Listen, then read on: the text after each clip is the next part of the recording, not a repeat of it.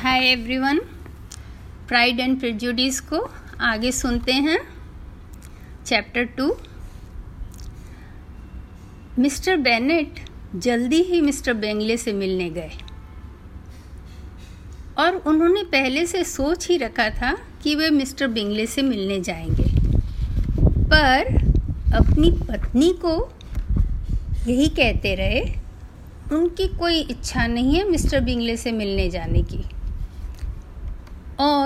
मिलकर आने के बाद भी शाम तक उनकी पत्नी को इस बात की खबर न थी।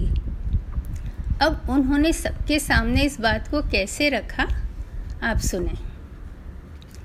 उनकी दूसरी पुत्री एलिजाबेथ, जिसे वो लीजी कहते हैं प्यार से, अपने हैट को ठीक कर रही थी। वहाँ ब्रिटिशर्स में बॉल रूम में जाने के लिए अगर आप कोई पार्टी में जा रहे हैं तो आपको हैट भी एक अच्छा पहनना चाहिए। तो वो अपने हैट को ट्रिम कर रही थी। तो मिस्टर बैनेट बोले, मैं उम्मीद करता हूँ कि मिस्टर बिंगले को यह अच्छा लगेगा, लीजी।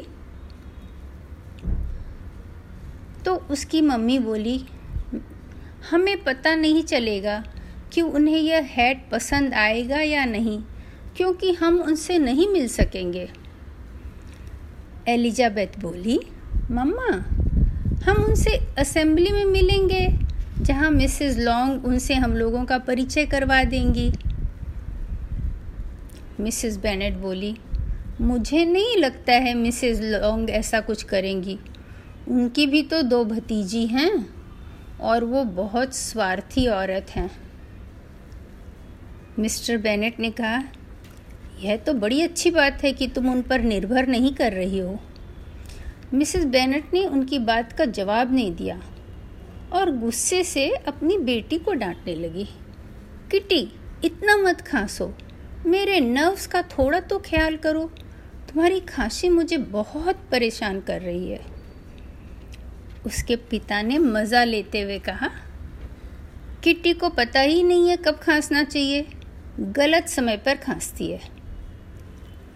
किट्टी ने जवाब दिया मैं अपना मनोरंजन करने के लिए खांस नहीं रही हूँ। फिर उसने लीजी से पूछा, लीजी, तुम्हारा बॉल डांस कब है? लीजी ने कहा कि ठीक पंद्रह दिन बाद है। उसके बाद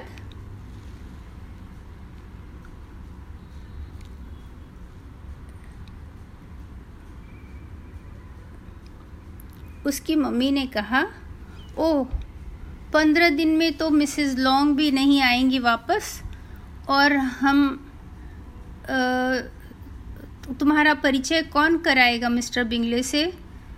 तो तुम मिस्टर बिंगले के संग परिचय नहीं कर पाओगी।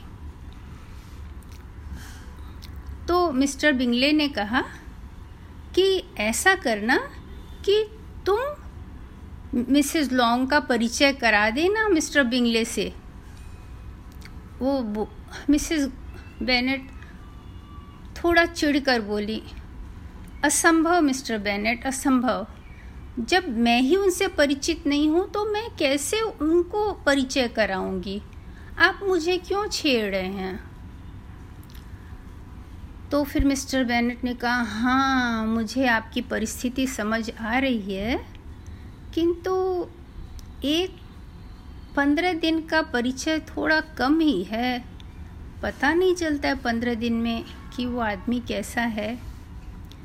फिर भी आप, उनकी दो भतीजी हैं मिसेस लॉन्ग की, और उनको आप परिचय करा दोगे तो वो बहुत खुशी होंगी आप के उदारता से।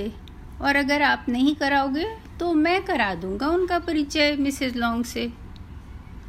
तो सभी लड़कियाँ अपने पापा को गौर से देखने लगी और मिसेस बेनेट ने कहा, बिल्कुल नॉनसेंस बिल्कुल नॉनसेंस तो मिस्टर बेनेट ने कहा, इसका मतलब क्या हुआ?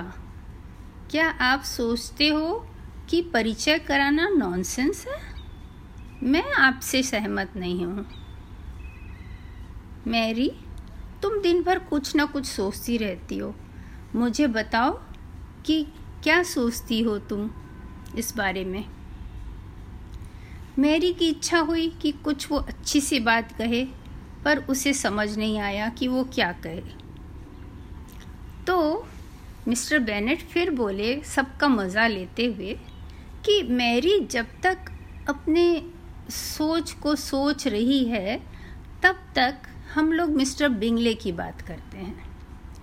उनकी वाइफ बड़ी चिढ़ कर बोली, मैं तो मिस्टर बिंगले से परेशान हो गई।